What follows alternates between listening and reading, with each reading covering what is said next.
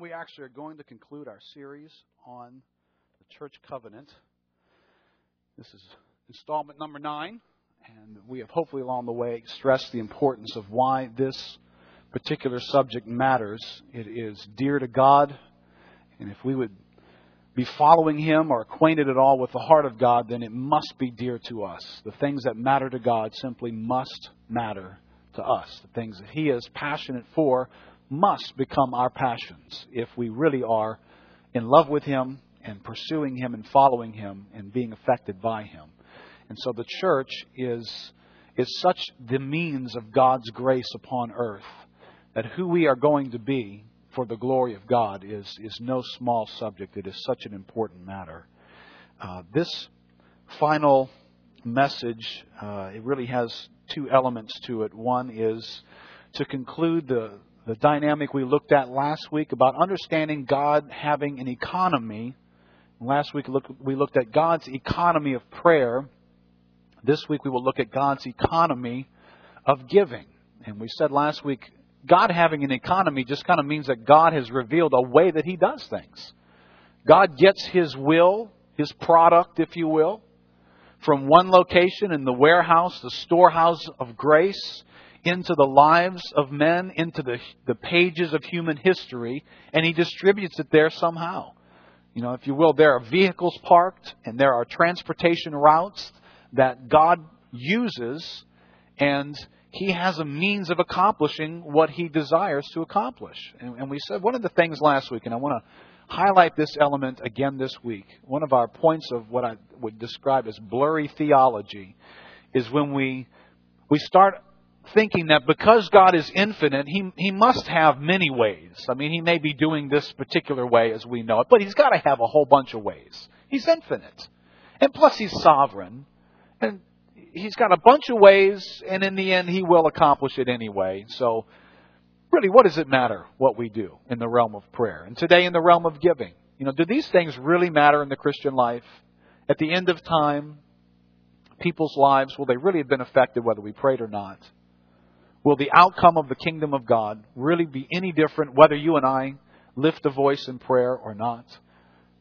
Well, that same track of thought is also true in the realm of giving.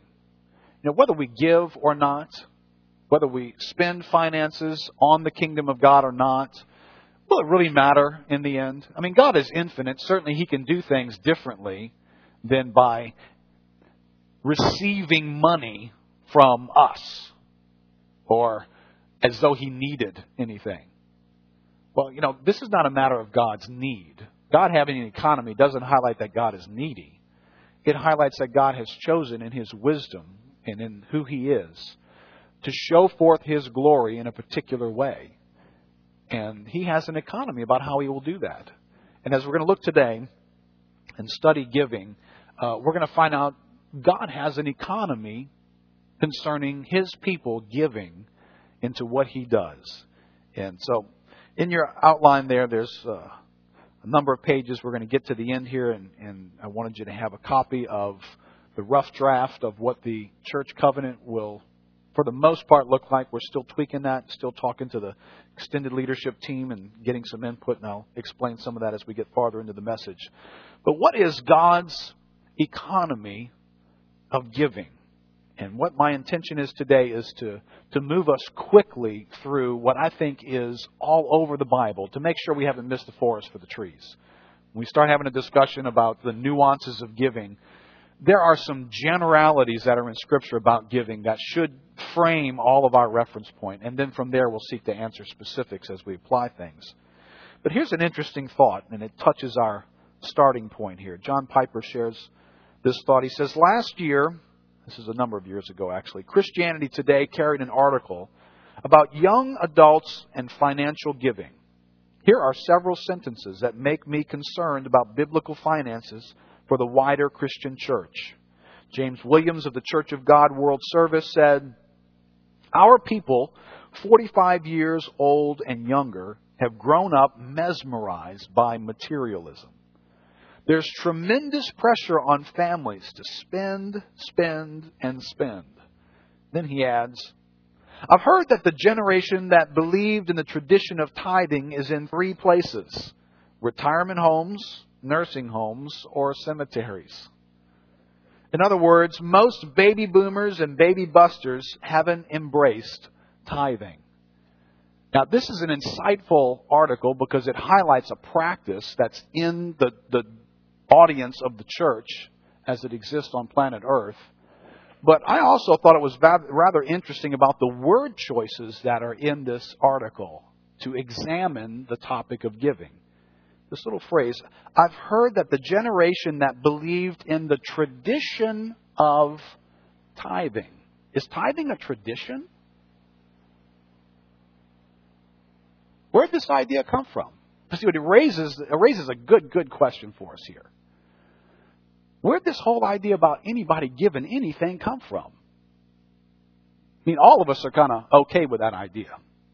It's normal, accepted practice. Churches receive offerings. Nobody challenges that. Well, let's just challenge it. Should you be giving anything? And if you should give something, how much should you give? And how often should you give? And where would you get the ideas about how you give? Are they just traditions? Do we just look back through recent church history and say, you know, over the last 20 to 30 to 40 years, this is how people have given, so that's how I'll give? Or do we look back over the last 200 years and say, well, this is how people have given, so that's how I'll give? Or do we just invent our own? You know, we're okay with the whole idea of giving, and, you know, I've created a plan, and here's what I give, and we can explain our own invention. Or do we have convictions that are derived from the Scriptures? And, and, really, that question is a much bigger question than just the category of giving. That question, and I kind of asked it in an odd way, because you may not be familiar with these terms, but when we come to the Bible, we just come to the Bible, and if you will, we, we press the play button on the topic of giving in the Bible and just let the Bible start to speak to us. What does it say? And that is a good question in terms of the practice of any category of our lives. When we come to a category in our life, whether it's how we spend our money, how we spend our time, what we believe about salvation, what we believe about moral behavior, how we dress, how we talk, what we say is good or bad, any of those issues, all are approached the same way. Do we come to the Bible and press the play button and then step back and let it speak to us? And then form our position on that issue. That would be an exegetical approach to living the Christian life. Exegetical means to let the scripture say what it says, which is different than eisegetical when one comes to the Bible eisegetically, one comes and tries to get the scriptures to say something. Now, the, the reality is, all of us are professional eisegetes. We already have our minds made up in a lot of categories. We have opinions, we have biases. Some of those biases come because we think that's, that's what ought to be happening. We just have a conviction. Where do we get that from? Well, it's just what I've always believed. It's what my mom and them did. It's just how we've practiced walking this thing out. Or it may be that sometimes we form our position, our bias, because we're just, we're comfortable with the boundaries being the way we have created them. This is what I'm comfortable with, living my life this way, um, defining my responsibilities this way, and, and, you know, I get around those people who kind of, they think it ought to be like this, and I, man, I'm just not comfortable with that, and, and usually, and you'll notice this quite often, what we'll do is we'll end up creating really nasty labels for those folks. Legalists or something like that. You know, oh, you know, that's such legalism. Now, the, the challenge for us is, are we coming to the Bible and imposing our view on the Bible? and trying to make it say what we want it to say? Or do we just come to the Bible in any subject? And today we're talking about biblical giving. And just press the play button, back away, and let it start to speak to us. And see what it says. And then be faithful and humble enough to say, you know, I'm, I'm not here as an individual before God to resist what God wants. If I wanted to do that, I wouldn't be a Christian. I'm here because I want to follow Him. I'm here because I believe He has wisdom and His truth will benefit my life like nothing else could. So rather than trying to, to make this thing something that I think I'd like, that was, that's how we all lived before we knew Christ. That's how I lived. I tried to twist every form of morality to justify what I could do. But when I came to Christ, hopefully what I found in God was God. God, you're God. You have the first and last say on all the issues pertaining to life. And you've spoken about everything that's necessary for life and godliness here. And, and I want to just press the play button back away and just see what you say. And so that's what I'd like for us to do here. And we're going to try and do it quickly. To take a, a broad, sweeping look at this issue of biblical giving in the Bible. When we come to the Bible, what do we find here? Well, we're going to find two major categories of activity. One's going to be called tithing. The word actually means a tenth. It is a tenth of something. Tithing is one, and the other is offerings. And those would be the major categories of giving. And pretty much all financial giving will fall underneath one of those umbrellas. Let's look first quickly at tithing. You first find tithing as a practice of the patriarchs. You're going to go back oh, you know, over 1800 years before Christ to Abraham and find in this passage in Genesis chapter 14, there's a, a war that's being fought in the valley here, and, and we're going to find Abraham encountering a priest named Melchizedek. Listen to this passage in verse 18. He says, And Melchizedek, king of Salem, brought out bread and wine. He was a priest of God Most High. And he blessed him and said, Blessed be Abram by God Most High, possessor of heaven and earth. And blessed be God Most High, who has delivered your enemies into your hands. Abraham has won this incredible battle, and he's gathered all the spoils from the battle. So, if you will, income has come into Abram's life. He now has things that he didn't have just moments ago, but they're his. And the passage says, And Abram gave him a tenth of everything. Now, this Melchizedek was priest of God. And God, notice the title of God here becomes very significant for understanding the tithe. He is the possessor of heaven and earth. So this man, Melchizedek, is a, a representative of God, the possessor of heaven and earth. Abram receives all this into his life and he turns back and immediately gives a tenth of it back to God. Now, what's very, very significant about this passage, the one right after it in Genesis 28, is that this is over 400 years before Moses, before the law at Sinai is given. Now, I highlight that because it becomes very significant in understanding the whole idea of where this tithe thing come from. How do, how do we create this pattern of 10%. Uh, because what I have heard for many years in the, in the body of Christ, usually from people who want to figure out a way not to give as much, is to associate the tithe with the Old Testament law. And you actually end up with on two theological boulders and crash your ship against two things you shouldn't be trying to avoid anyway. One is to treat the law in a way that the Old Testament and the New Testament do not treat the law. The, the Old Testament, I don't have time to run off on this. Why am I doing this? Um, the Old Testament is not God's experiment that went bad. Okay, that's not what the old the old covenant. It is not God saying, "Okay, look, I know I, I know I'm only going to do this for a little while. The new covenant is really what it's all about. Jesus is it. But I tell you what I'm going to do. I'm going to make this one based on works, just so everybody can screw it up, and then I'll give them the new covenant later. The covenant in the old covenant actually grows out of God's covenant with Abraham. God makes a covenant with Abraham first, and it is a covenant of faith that looks to God's provision to make all this stuff come true. And it's the same pattern of the new covenant. Out of Abraham's covenant grows a specific people, the people of God. Abraham, Isaac, Jacob. Jacob becomes the nation of Israel. God makes a covenant with the nation of Israel. It is not something that God intended that this was this is a horrible deal. This has got terrible ideas in it. And later on, the new covenant is going to allow you to back and do this to the old covenant. You know, I was so glad it was the dumbest thing, wasn't it? You know, don't put me under that like we're all allergic to it. It is the misuse of the old covenant that's a problem. It is not the old covenant that's a problem. It's the misuse of it that's the problem.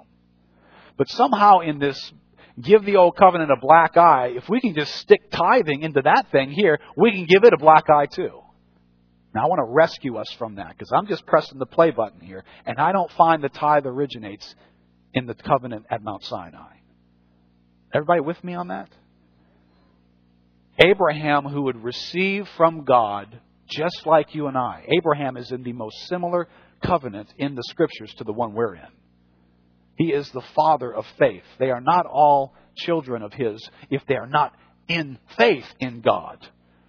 So that's why Jesus said, like, we raise up children from Abraham out of these rocks. It's the belief, those who have faith in the God who provides righteousness. And Abraham believed God, and it was reckoned to him as righteous. Righteousness. Welcome to the new covenant. That's true for us, right? So, in that covenant, these patriarchs gave to God a tenth. Look at Jacob. You have Abraham, Isaac, and then Jacob. So not too many years here after. You're still a few hundred years before the Old Covenant, uh, the covenant at Sinai is given. Genesis 28, verse 20. Then Jacob, this is where Jacob has settled the evening at Bethel, and he has seen the angels descending up and down a ladder from heaven. Remember this exchange? And he, he realizes God was in this place. And he says in verse 20, Then Jacob made a vow, saying, If God will be with me and will keep me in this way that I go, and will give me bread to eat and clothing to wear, so that I come again to my father's house in peace.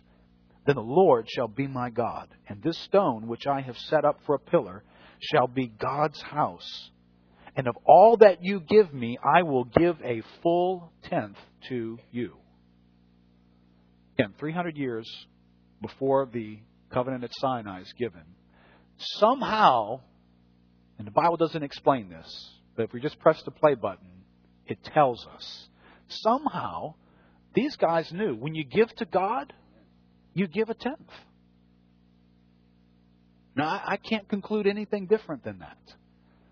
I can abandon that idea, and come up with my own, or I can say, I see a pattern here in Scripture that honors God. And what's interesting in this language here is in Genesis 14, you have God who is the possessor of heaven and earth. And then in Jacob's situation, he says, If God will give me, provide for me. See, there's an honoring. I believe the tithe honors the possessor of heaven and earth and the one who provides into our life. I think that's the nature of the tithe. It is to always look back to God, who is the possessor of heaven and earth. It's a great definition there in your outline, the law at Mount Sinai. Unger says that the tithe is the tenth of all produce, flocks, and cattle was declared to be sacred to Jehovah by way, so to speak, of rent to him who was, strictly speaking, the owner of the land, and in return for the produce of the ground the possessor of heaven and earth. As though you and I are, are paying rent here. The air we breathe, the sunshine we enjoy, the crops that grow from the ground. The earth is the Lord's and all that's in it. And you and I are hanging out on something owned by someone else.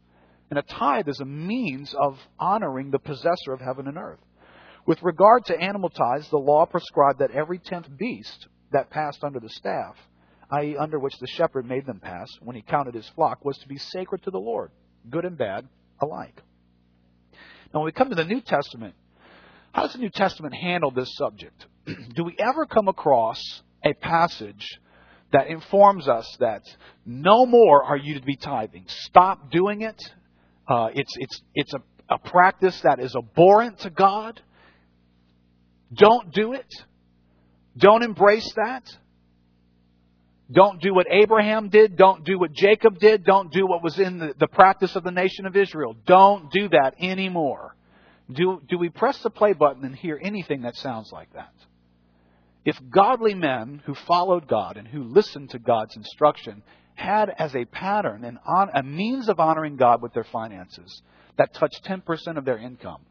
I would hope that when one comes to the New Testament, he would either be very ready to honor what the New Testament says, unless the New Testament made it very clear don't do that anymore. Now, here's just a couple of examples of, of how the New Testament even gets close to this issue. Matthew 23, verse 23, Jesus says, Woe to you, scribes and Pharisees, hypocrites! For you tithe mint and dill and cumin, and have neglected the weightier matters of the law, justice and mercy and faithfulness. Now stop for a second. Is Jesus against the tithe right here? And how do you read passages when you read them?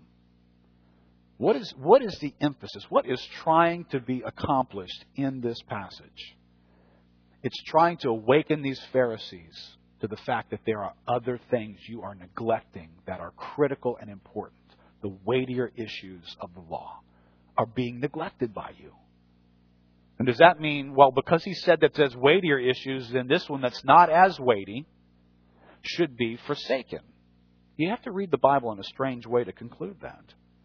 He, he goes on and says, These you ought to have done without neglecting the others. Now, when he concludes the statement, he says both of these should be done. You guys are good about tithing even the herbs that grow in your backyard garden. You're good about tithing that, but when it comes to loving your neighbor, you're clueless. You ought to be doing both. That's where he ends up with that passage. So he doesn't condemn the tithe. He includes and encourages both of them. 1 Corinthians chapter 9 verse 13. Paul speaking of the way in which the gospel and the ministers of the gospel were to be supported. He says, Do you not know that those who are employed in the temple, now he's borrowing an Old Testament picture here, in the temple service, they get their food from the temple. And those who serve at the altar share in the sacrificial offerings. These were the tithes that were being brought. In the same way, the Lord commanded that those who proclaim the gospel should get their living by the gospel. Now, what's interesting is the verbiage choice by Paul here. In the same way. He doesn't set up, and Paul is great at doing this, he doesn't, may it never be. Remember, remember Paul's terminologies here? Paul doesn't set up a contrast here. He doesn't say, that's the way they did it, but by contrast, this is the way we do it now. He says, in the same way. The tithe was a means of provision for ministry then. It is a means of provision for ministry now, in the same way. So when we come to the scriptures and we just press the play button, I, I call the tithe the, the regular pattern of giving. It's done on a regular basis. It has regular dynamics to it. Anytime income from God touches our lives, the tithe is a part of that exchange. I believe that's the way the Bible has set it up. I believe there's such wisdom in this. I can't possibly take all the time I'd love to take on the blessing of God's wisdom in this. Proverbs 3, verse 9 says, Honor the Lord with your wealth and with the first fruits of all your produce. Then your barns will be filled with plenty, and your vats will be bursting with wine. So we're, we're to honor God both from wealth, but from the first fruits of our produce. We honor God. Soon as God brings into our lives, we turn back and we honor Him. Now, this is God's economy. This is what God has established. This is all throughout Scripture. Nothing that undoes it anywhere, nothing that challenges it in such a way that we should feel like, well, we shouldn't do that any longer. This is what God has established for us to walk in. Now, when we get into the New Testament, and uh, really this is not a New Testament thing only, but it, it seems to be the thing that people sometimes want to swing out of the New Testament. Well, you know, it's not this 10% buddy that belongs to God, it's 100% that belongs to God, right? I mean, come on. Everything is God's. Okay, how many of you know that's not a New Testament idea? Right? the Old Testament tells us the earth is the Lord's and all that it contains. The Old Testament tells us that. How many of you know Abraham did walk around going, looking, look, God, I appreciate the covenant. Uh, I'll keep the 90% of me and all that I have, and you get the 10%. And that's welcome to the Old Testament. That, how many of you know Abraham, it all belonged to God? So much so that God could say, give me your son. Your only son, Abraham, give him to me. God had the right to declare that everything is mine. Everything you have is mine. So this is not a New Testament idea that invalidates the Old Testament principle of tithing to say, well, in the New Testament, grace is much bigger than that. God owns it all. God owned it all in the Old Testament. It's an interesting thought here, John Piper says.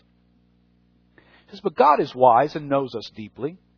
He knows that there is something wrong with the husband who answers his wife's complaint that he doesn't give her any time by saying, What do you mean? I don't give you my time. All my time is yours. I work all day long for you and the children. That has a very hollow ring to it if he doesn't give her any especially time. Giving her some evenings together and some dates does not deny that all his time is for her. It proves it. This is why God declares one day in seven especially God's. They are all his, and making one special proves it. And this is the way it is with our money and God. Giving God a tenth of our income does not deny that all our money is God's. It proves that we believe it. Tithing is like a constant offering of the first fruits of the whole thing. The tenth is yours, O Lord, in a special way, because all of it is yours in an ordinary way. And, and we live very self deceived to think that we have this noble principle that 100% of my life is God's, but I can't seem to fork over 10% of it to Him directly. It's, that's a very self deceived issue. Uh, we, we should not feel very confident that our words carry much weight if we haven't been able to see them worked out in reality in a principle that we see clearly in Scripture. Well, that would be the tithing principle throughout Scripture. And then there's offerings throughout the Scriptures.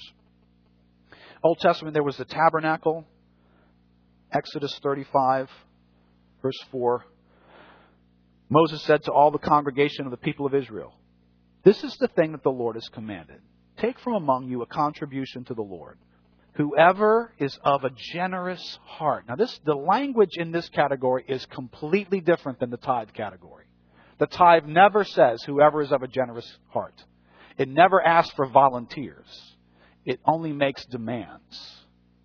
Bible language for the tithe is the tithe is the Lord's. The Bible language for offerings is whoever's heart moves him. Whoever would like to do this. It's the other category of giving. Let him bring the Lord's contribution. Then all the congregation of the Lord of Israel departed from the presence of Moses. And they came, every one whose heart stirred him, and every one whose spirit moved him, and brought the Lord's contribution to be used for the tent of meeting, and for all its service, and for the holy garments. Now, this was a tabernacle. They took up an offering because they were going to build a tabernacle. Then in 1 Chronicles 29, you can look at that another time. They took up another offering to build a temple. Remember, this is the place in which we read a couple of weeks ago where David said, You know, my son Solomon's going to build a temple. And uh, he is young and inexperienced. And the temple must be magnificent, for it is, excuse me, it is for the Lord. And so David then goes on and begins to give out of his own wealth. For years, David's been, he's king. He's been conquering land after land, people after people. He's got storehouses full of silver and gold. He begins to give all that into the building of the temple. And in 1 Chronicles 29, it says not just him, but all the leaders of the people. And then all the people began to give, joyfully give towards the building of the temple. This is not the tithe. This is not a 10% thing. This is not every 10th animal. This is out of the wealth of someone's life. Someone says, I have such a passion for the glory of God on earth. I want this temple to be magnificent for the God that I love. I will give. It will cost me to give, and I gladly give to God. Remember, we looked last week, and I think this is a great example that tests our hearts as David last week stood and made intercession for the people of Israel, and he, he was standing on the, the threshing floor of Ornan the Jebusite. And the king has come, and, and Ornan's only too willing to say, Here, king, you can have the land that this sits on, you can have the ox, you can have all the arrangements, everything that's here, you take it all, king. So the king's got this great deal going on. He needs to make a sacrifice to God. He has the place to do it, he's got the oxen to do it, and it's all free. And David says, No, I won't do that. I will not give to the Lord that which costs me nothing. Why does he say that? I think, I think because when you give to God, you give in a way that honors Him when you give what you value. This cost me something. This is not just somebody else gave me this, so then that, now I can give it. Well, then if I don't get it, I won't give it. How about giving what you count to be valuable? That honors God. That celebrates the value of God before my life. To take that which I consider to be valuable in my life and give it to Him who I consider to be of more value than anything that I possess in my life. If you look in, in 2 Corinthians, turn to 2 Corinthians with me. You find the offering dynamic, not just in the Old Testament, but you find it in the New as well, that there would be various needs and situations that would arise. Here's an example of one in 2 Corinthians where a need is made known and the larger body of Christ through a network of apostolic leaders is being informed about a need for the believers that are in Jerusalem. And an opportunity now is there for the people of God to respond financially into meeting that need. Now, can you go with me here for a moment? There are needy people in the kingdom of God. God is an infinite God and a sovereign God. Does he really need to collect money from poor people in order to meet the needs of other poor people? I mean, he owns the cattle on a thousand hills. I don't know, go sell a few. Couldn't God do it differently? Yeah. He could, but maybe he could. I don't know how to answer that question. All I can tell you is when I press the play button on the Bible and just let it say what it says, I find he doesn't. Well, doesn't God love those people? Doesn't He know that some of the people in the church would be chintzy and wouldn't give much and their need would be barely met rather than wonderfully met? Doesn't God know that? Well, sure, He knows that. And it doesn't change His economy. He still operates through His people giving. Same way in prayer, He looks for man. In this category, He looks for man. And it's significant that He does. 2 Corinthians 8, verse 1. We want you to know, brothers, about the grace of God that has been given among the churches of Macedonia. So here's Paul making known to the Corinthians about these other churches. For in a severe test of affliction, their abundance of joy and their extreme poverty have overflowed in a wealth of generosity on their part. Paul has been receiving offerings from poor people. For they gave according to their means, as I can testify, and beyond their means of their own free will. This is not the tithe begging us earnestly for the favor of taking part in the relief of the saints. And this, not as we expected, but they gave themselves first to the Lord and then, by the will of God, to us. So this whole section of Scripture has to do with uh, the churches responding to a need that's just arisen. There's a need. And beyond what we normally give, this need needs special attention from us to give our finances to. And this would be true in a variety of settings, and this one here provides for us a lot of learning opportunities here. And I, I put a little section in your outline just called commentary. You just developed, if you just grabbed all the scriptures that said anything about giving, you, you, get, you could learn nuances of giving by doing that. That's, that's called systematically studying the Bible. You, you find everything the Bible says about a particular topic, you bring all those passages into one group, and you form your theology out of that. That really is how you should form your theology in any subject. Well, here'd be an example, and this is not an exhaustive list. But what are some insights we can gain from observing how these guys gave their offerings and what Paul said about it? Look in verse 6. First thing we're going to learn here, and I put this in your outline, is commitments or vows were made and were to be honored. You find believers in the New Testament making a vow. I, I, Paul, I'll give this. I'll give this to, to the folks there that have a need. I, you got that from me. And so they're given their word that they'll do that. Verse 6. Accordingly, we urge Titus that as he had started, so he should complete among you this act of grace. But as you excel in everything, in faith, in speech, in knowledge, in all earnestness, and in all in, in our love for you, see that you excel in this act of grace also. I say this not as a command, but to prove by the earnestness of others that your love also is genuine. For you know the grace of our Lord Jesus Christ, that though he was rich, yet for your sake he became poor, so that you by his poverty might become rich. And in this manner I give my judgment. This benefits you, who a year ago started not only to do this work, but also to desire to do it. So now finish doing it as well, so that your readiness in desiring it may be matched by your completing it of what you have. So, in other words, a year ago, the guys in, in Corinth said, Sign us up. We're going to help out. We're going to give. And apparently, there was some real specifics that were being said about what they were going to do and what their offering was going to be. Look over in 2 Corinthians chapter 9, verse 1. Now it is superfluous for me to write to you about the ministry for the saints, for I know your readiness, of which I boast about you to the people of Macedonia, saying that Achaia has been ready since last year. Paul's been bragging on these folks, their eagerness to give and participate. And your zeal has stirred up most of them. But I'm sending the brothers so that our boasting about you may not prove vain in this matter so that you may be ready as I said you would be. Otherwise, if some Macedonians come with me and find that you are not ready, we would be humiliated, to say nothing of you, for being so confident. So I thought it necessary to urge the brothers to go on ahead to you and arrange in advance for the gift you have promised, so that it may be ready as a willing gift, not as an exaction. See, these guys had made promises. They had pledged to give special offerings for a special need. And Paul is now about to come collect. It's, it's about a year later. And Paul says, you know, when I, when I get there, I may have some of the Macedonians with me. I may have with me people that I've said, wait until you see what Corinth is up to.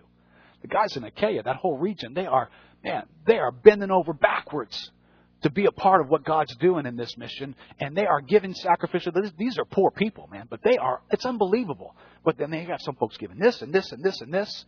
And Paul now is saying, listen, when I get there, I don't want to show up and find out you've changed your mind. You're not quite sure you can do it.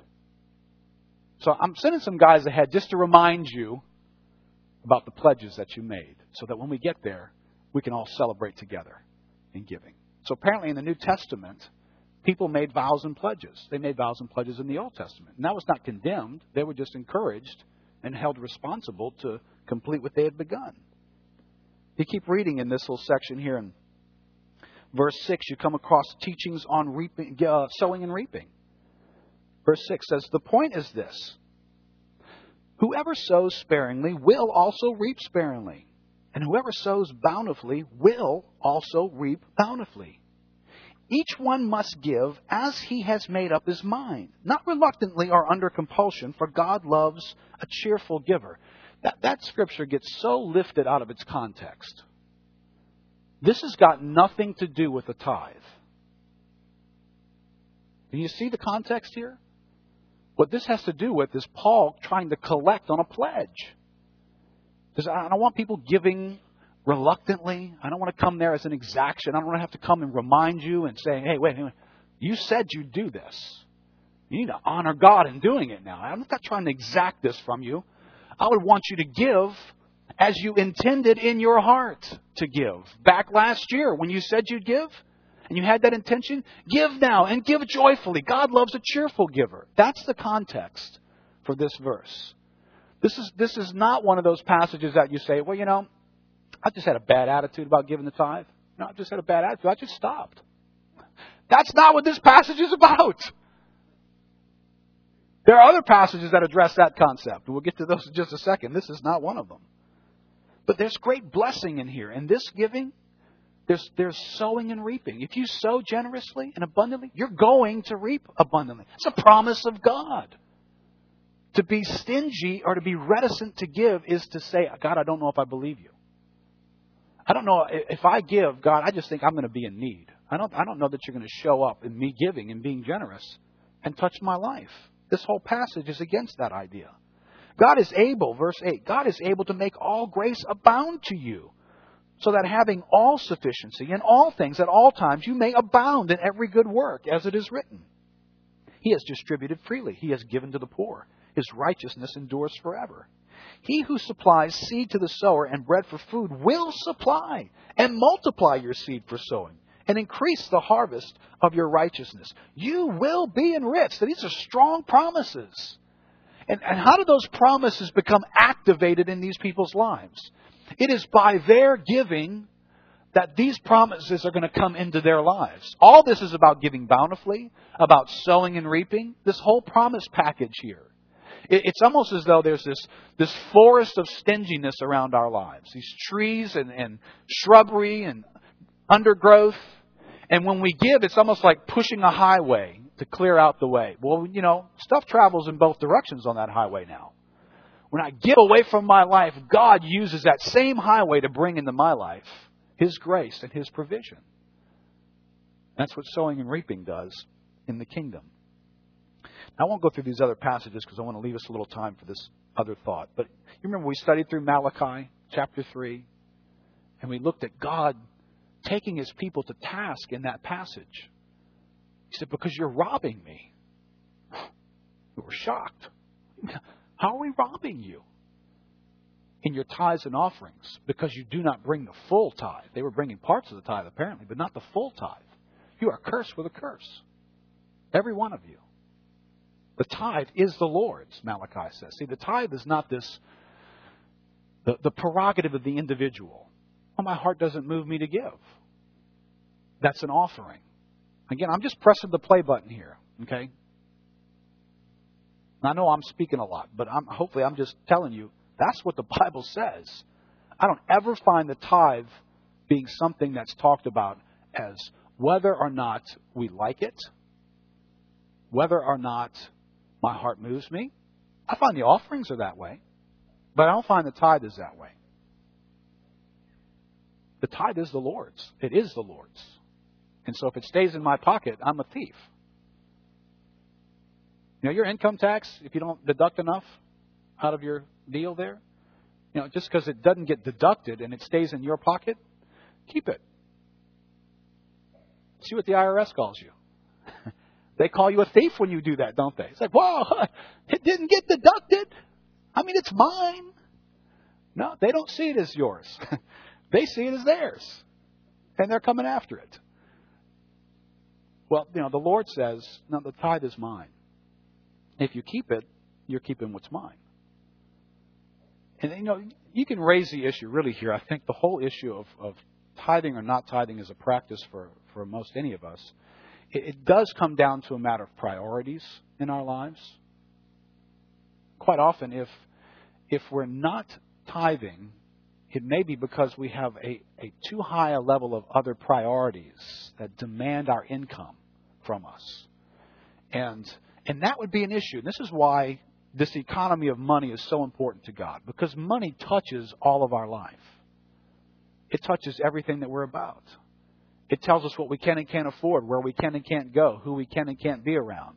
It informs our lifestyle, it informs our energy levels, it informs our time use. So God would be very wise, and He is all over Scripture, to make sure He touches our money all the time. Because our money dictates our lives in many, many ways. Now, I put the passage in Haggai. Haggai, God takes the people to task, and He takes them to task by actually beginning to curse their lives. He withdraws his favor. And it's almost as though even the things that they have, they can't seem to, to squeeze any satisfaction out of it. You know, you, you have this, you, you have coverings, but you're not warm. You know, you drink, but you're not satisfied. It's like God empties out the content of it. He drains it of all vitamins. There's nothing satisfying in life. They got stuff going on, but it's not satisfying anymore. And God says, you know why that is? Because when you bring it home, I blow it away. Why are you doing that, God? Because my house sits in ruins while you building lovely paneled homes for yourselves. See, what their financial situation gave away their priorities in their hearts. You see why money is so important to God? God says, You put me first. I'll meet every one of your needs. I'll be faithful to you. I'll bless you abundantly. But if you put something else first, it will show up in your finances.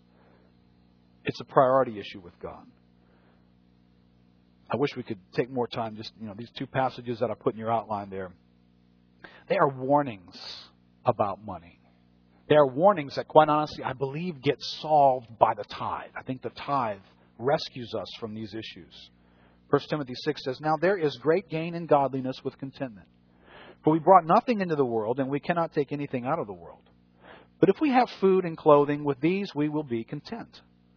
But those who desire to be rich fall into temptation. You sign on for graduate level temptation when you sign on with a desire to be rich.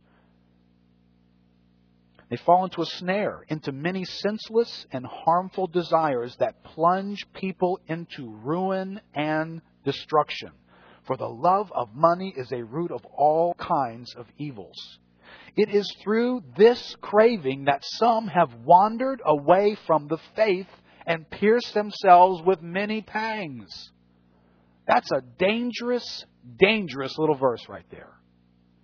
And it tells me that I, I best keep money in a very safe biblical category in my life, lest my craving for what it supplies cause me to wander from the faith. That's a serious warning. Proverbs 30, verse 8 says, Give me neither poverty nor riches. Feed me with the food that is needful for me, lest I be full and deny you and say, Who is the Lord? See, there's an element of when money gets to be too big in my life, God always gets smaller. Always. And the one thing that, the, that is so great, the tithe does this. The tithe, because because the tithe is a reflex mechanism from money comes in, I honor God. Money comes in, I honor God. Money comes in, I honor God. I always keep before me that God is the possessor of heaven and earth and that He is my provider. This ultimately comes from Him, and it's all His anyway. Every time I tithe, that's the response that I am making to God. It keeps money from ever being the source of my life. What a liberation! Oh, let me tell you, if, if you are in a place where you just can't seem to get to a tithe, you, you are, I hope you hear the chains around your feet when you walk. Because in your soul, you fear how bills will be paid, how life will ever get good or will stay good, or what needs to be in it, or whether this person will stay if the money changes. Ching, ching, ching. The rattle of chains around our feet. Whereas God says, you know, if you'll honor me as the possessor of heaven and earth, and the one as Jacob did, who honored me because I would provide for all that he needed, I'll set you free from those things. You get set free from money, you get set free from a lot. Because money is a means for us buying a whole lot of stuff that ends up enslaving us. Well, before I read to us our, our commitment in the area of, of giving, I want to just touch for about five or ten minutes here on the, on the whole issue of commitment in the Christian life. We have the last two pages that you have there, the church covenant statement of beliefs and commitments, and they're all phrased under the idea of commitment to something, commitment to the authority of Scripture, commitment to the doctrine of salvation. Um, here's here's a little phrase I think that highlights what we're after by forming a church covenant. Put it in your outline. It says, A church covenant is a cause we live for, a code we live by, and priorities that we pursue. That would be what this document represents for us. It is a cause that we live for. The glory of God being seen in our lives in this setting, the presence of God made known upon the earth. It is, it is a code we live by. How do we do things? How do we go about doing relationships, marriage, raising children, handling money, spending time? Do, it's a code we live by. And it is a, a priority that we pursue. These, these issues that are in this document, they are priorities to us. They are not things we want to end up neglecting. Question Should I sign a church covenant? I hope you guys are thinking some of this stuff through. Uh, it will be. This is really hopefully the, the month's discussion here in covenant groups is, is about this. Should I should I sign a church covenant? I mean, I don't. I don't even know that I see a church covenant in the Bible see people signing documents to be part of a church in the Bible. Um, no, it's true. You don't. And so, in that regard, this this means of presenting this information would not be something that is biblically mandated. The Bible doesn't say every church should make people sign a, a document. Uh, but at the same time, there are many things to be gained by such a practice. I think everybody here who's married, you, you signed your marriage license, right? I hope you did. Uh, that's not in the Bible either. everybody here owns a house or ever taken out a car loan, we didn't mind signing a document stating our responsibilities to a financial institution that we, we guarantee we'll pay this on these rates and these terms, et cetera, et cetera. We, we commit to that. We commit to lesser things by signing to them. Should we not commit to the most important thing on the planet, the church, by really weighing our intentions in that category? See, I don't think, and biblically, I don't have a problem with people declaring their intentions and making commitments in order to honor them. I don't think the Bible's against that. I think the Bible actually promotes it. The idea of church membership in general. This could be a subject all by itself, but, but let me let me just see if I can just catch the edge of it here today. Uh, does the Bible teach church membership? Now, it doesn't come out and use terms like the membership roll of the church in Corinth. It doesn't use those terms. But what it does do, and you'll see this in the passage that's in your outline, I'm not going to go through it, it does clearly identify that there are those who are known to be in the church and those who are outside. It gives context. It says inside and outside. Who are you to judge those outside the church? But inside the church, you judge them. Well, how can you possibly judge them if you don't know who they are? If the church has no edges on it to where there's a definition of those who are in the church and those who are outside the church, you can't possibly do church discipline. Because, you know, you, don't go to uh, the sheriff eh, or the uh, a government official and say, listen, um, you know, it's, it's me and the church elders from Lakeview. We have an issue of church discipline with you. You, you don't discipline people outside the church. You discipline those who are inside the church. So, in other words, those who are in the church must be known who are in the church. And even in this passage in 1 Corinthians 5 that we studied a few weeks ago about church discipline, there are actually those whose behavior does not conform to what it means to be the church. And, and they are to be then disciplined and removed. Well, again, we welcome the unbeliever here who is searching and confused and lost. But the believer who knows God and chooses to deny Him and will not walk with Him, that person you deal with differently. How do you even know who these people are if you don't have a membership dynamic in the church? So that, that dynamic in the church is there, even if it's not called a church roll or those terminologies aren't used. What about the issue of commitment? Is it right for us to commit to something? We're committing to a bunch of stuff in this document. Is that right? I mean, isn't that fraught with problems? I mean, can't that become a legalistic thing? Uh, well, Jesus called for commitments from people. This again is a, maybe perhaps our blurry theology makes us awkward with this. We have this idea that somehow the doctrine of grace means that God has no longer has any expectations for us at all. It's the doctrine of grace. He doesn't expect anything from us. And, and we're certainly not required to put forth any effort. I mean, effort and activity would be equal to legalism, wouldn't it?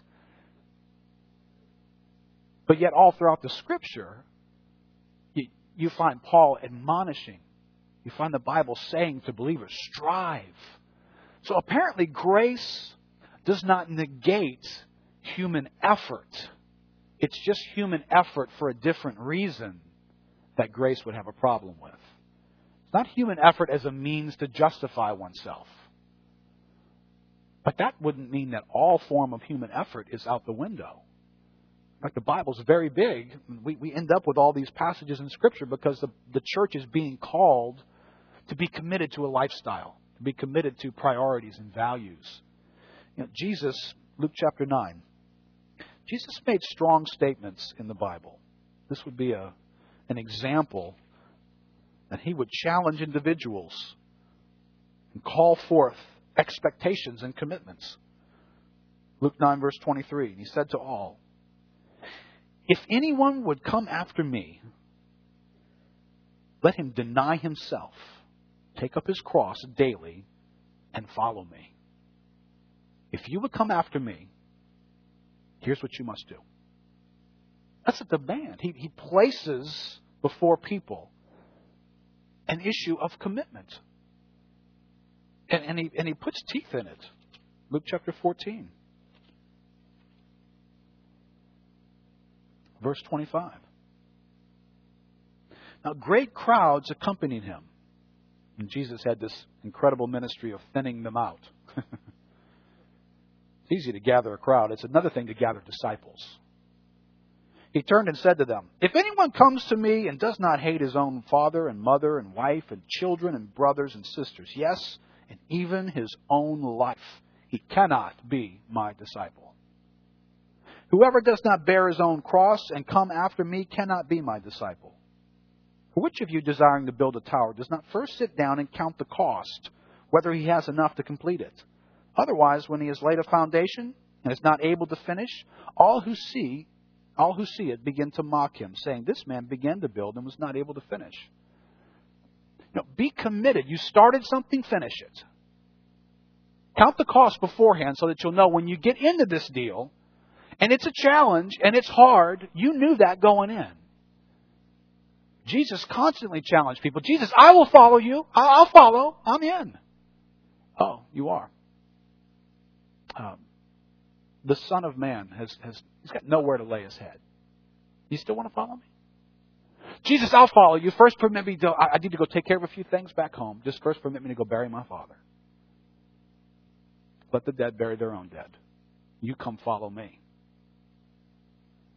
This is this is a, a level of expectation that comes from God Himself. And it is not wrong. As a matter of fact, it's, it's problematic if you and I are not committed to things. Christianity is about commitment. It is not salvation based on commitment. Right? Can we all get rid of that idea real quick? It is not salvation based on commitment, but it is about commitment. And if it's not about commitment, we're going to end up with a church that's not about anything. It doesn't have any values in it. It does not live its, its life sacrificially and impacting in this world. Bill Hull an excellent book he's written called Choose the Life, says Too many have been taught that faith means to agree to a set of religious facts about Jesus rather than choosing to take up their cross daily and follow him. This shredding of justification from sanctification has done great damage to the authenticity and power of the gospel. It has created a church where faith equals intellectual assent, and high commitment is the exception rather than the norm. Therefore, in the United States, the church continues to shrink in size, like lack relevancy because of moral duplicity, and preaches a gospel that produces more consumers of religious goods and services than disciples. That's a terrible indictment. George Barna, he can he can be a lightning rod sometimes. Says Christianity has no cost in America. We've made it way too easy to be born again. I think it's way too easy just to wear the label perhaps much easier than Jesus intended. When do we get to the point at which we accept smaller numbers of intensely devoted people rather than feverishly investing in filling auditoriums and stadiums with massive numbers of lukewarm Christians that Jesus promised to spew from his mouth? Wow, what do you really think, George? well, what am I saying? if I think about signing this document, what am I saying? I read through this, and I hope you will. Hope you'll sit with your family and consider what it says. It is a rough draft. We're still working through some of the language of it. Um, it is our attempt at putting biblical values into a concise document. It is not, it's not a legal draft. It is not intended to uh, be theologically foolproof. It is, it is really it is a statement of our intentions. That's the best label I can put on it. And by signing it or agreeing to it, I am declaring my intentions. Let me tell you what I'm not declaring. I'm not guaranteeing you that I will be perfect in fulfilling it. That is not what my signature says. My signature says, I have every intention in making these things the priorities in my life. That is my intention. Not all of us are in exactly the same place as we walk in being part of the church. We're all part of the church. We're not all in exactly the same place. Different maturity levels, different experiences. We come in with different baggage. We're undoing different things in our lives. We're acquiring truths from God, some of them easy, some of them hard. For other people, some of the ones that they have are easy and, and you consider them hard. There's variety here. I think a, a great illustration of, of, what it means to sign this document is sort of like uh, signing to run in the Crescent City Classic. You know, the Crescent City Classic, it's got all kinds of different people.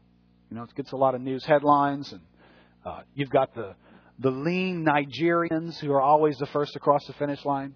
Right? You got those guys who are in the race. You got the uh, the fitness buffs from the suburbs that are in the race. You know, they're a little chunkier, uh, tend to be white, but they're running the race. You know, and they're the guys who they're the guys I make fun of. They're the guys who get up at ungodly hours and run for no reason. But there they are in the race. They've been wasting their lives, and now they have an official place to go waste it. But they're in the race. They're in the race. They're wearing a little tag. Congratulations. Uh, you got you got the overweight first timers. You know, they're they're the ones with with shirts that look like tents and they have headbands on, and uh, they're in the race.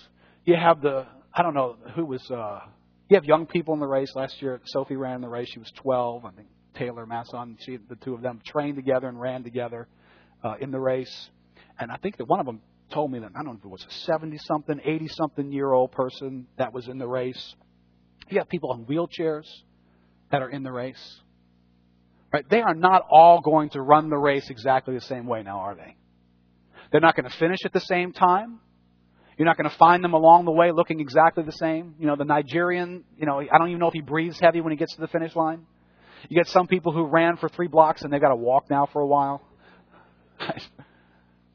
but the one thing they all share in common is they're committed to the race.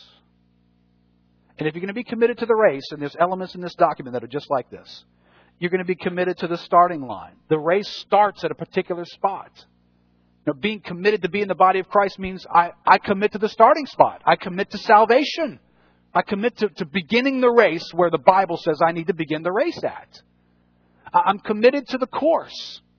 You know, you don't get in the starting block. You ever seen the starting line for the Crescent City Classic?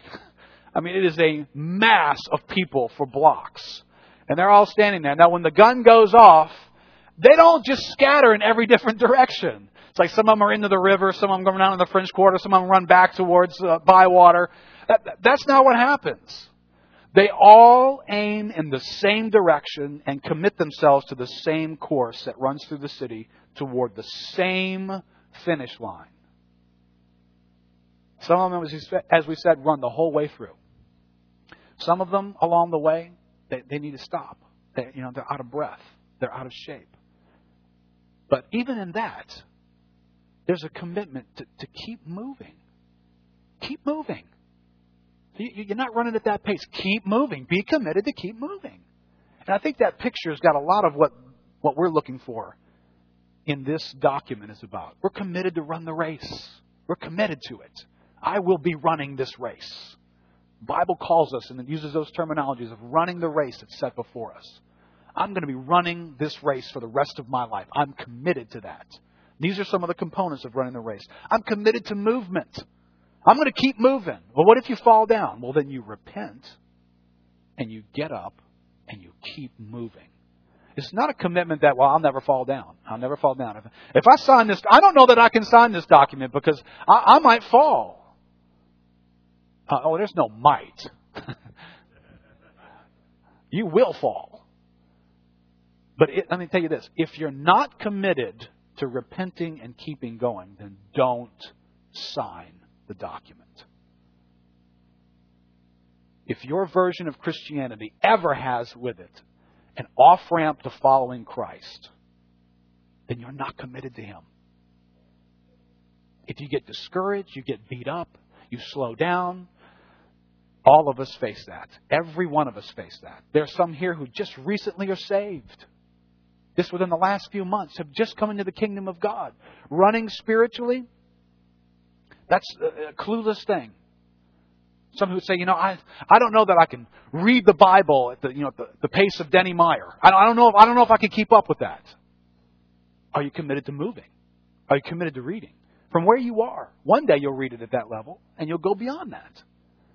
But are you committed and intentional about being in the race? Are you committed to continuing? No matter what, I'm committed to continuing.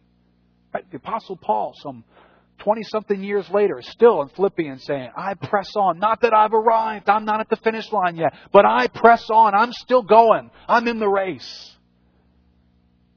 And that's what we're saying.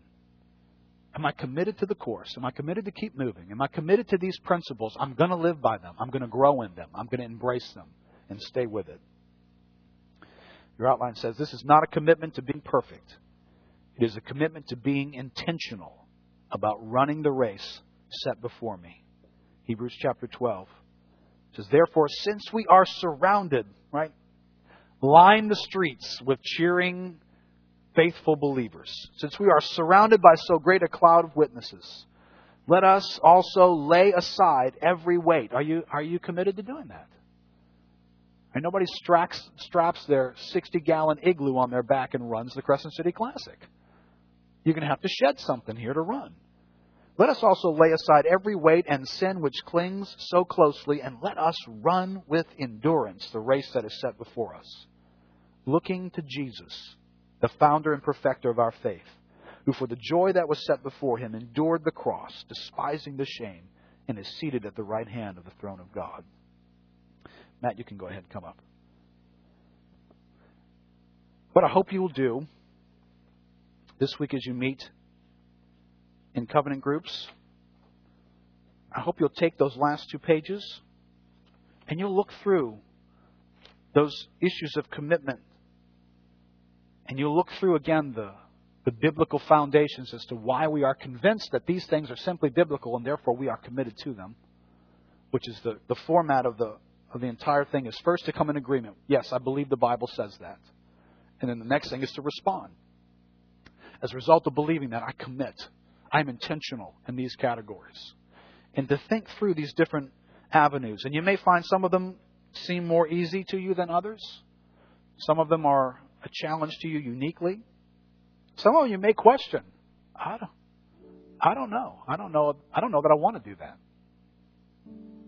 Be careful when you find the ones that you're saying, I don't know that I want to do that, that you're not eisegetically coming to the Bible.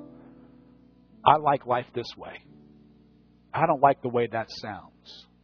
We, we, have, we have done our best, uh, well, we probably could do better, to create a document that simply reflects biblical values and tries to stir an, an opportunity for application. Different pastors have looked at it. Uh, we're still tweaking some elements in it, trying to create the language that will serve us the best. We've asked the extended leadership team to read through it. You're welcome to do it, that as well and share with your covenant group leader. You may have some insights that would be very helpful for us. But what we want to seek to do is to be intentional. Let's run the race. Let's run it together. Let's run until the last breath is in us. Let's be mutual encouragers.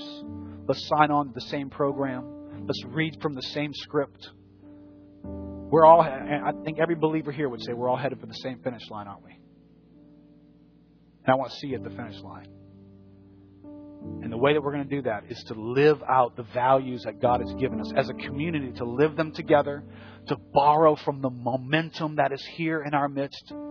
When that pack starts moving down the street, they start picking up the pace, you find yourself picking up the pace. You find people quitting all around you, you find it more tempting for you to quit as well. This is a group thing. God intended it to be that way. We need to be committed and intentional about finishing together. Let's stand up together.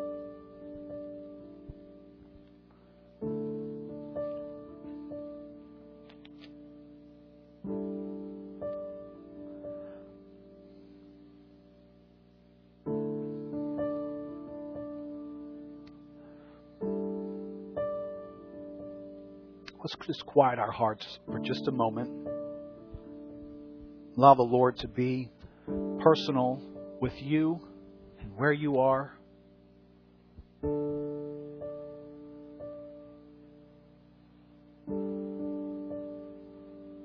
You find yourself this morning perhaps listening to some of these issues of commitment and living and finances and life and and you're thinking, well, yeah, I would consider myself a Christian. I would wear that label. And you've heard some strong things, hopefully not just from me, but from the scriptures. Strong things. Like, are you willing to abandon your life in order to follow Christ? If you want to be my disciple, then you have to deny yourself. Say no to you, to your goals, aspirations, and whatever it is that you have by your own methods determined would be best for your life. Lay those things down. Take up a cross, which biblically means really be willing to embrace the death of your own life and follow Christ. If you're here this morning and, and those elements are things you, you're not quite sure you've ever thought it through that way. If someone asked you, Are you a Christian? you would say, Yeah, yeah, I'm a Christian. But if somebody asked you, Have you forsaken your whole life in order to follow Jesus Christ? You might have to pause for a moment and reconsider.